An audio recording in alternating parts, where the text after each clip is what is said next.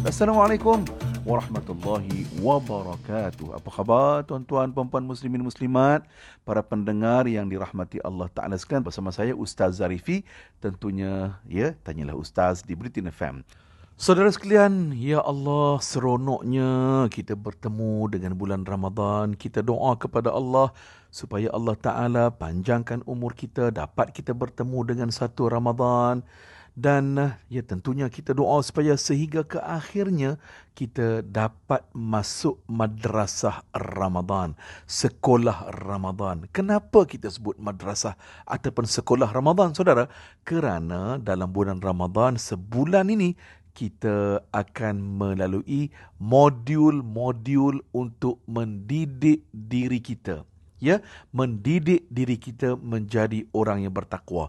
Kerana saudara dalam Al-Quranul Karim dalam surah Al-Baqarah Allah Taala bagi tahu kenapa ya puasa itu difardukan. Sebab apa puasa itu jadi wajib kepada kita? Dalam surah Al-Baqarah Allah berfirman Bismillahirrahmanirrahim.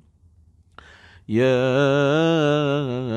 أيها الذين آمنوا كتب عليكم الصيام.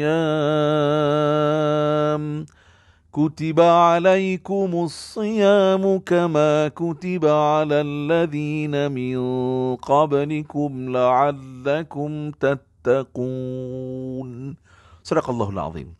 Wahai orang-orang yang beriman, telah difardukan perintah puasa kepada kamu sama seperti umat-umat terdahulu.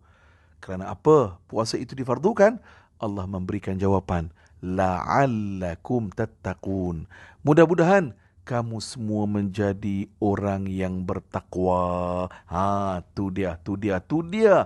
Itu merupakan objektif kita berpuasa puasa objektifnya untuk melahirkan ataupun menjadikan kita ini orang yang bertakwa.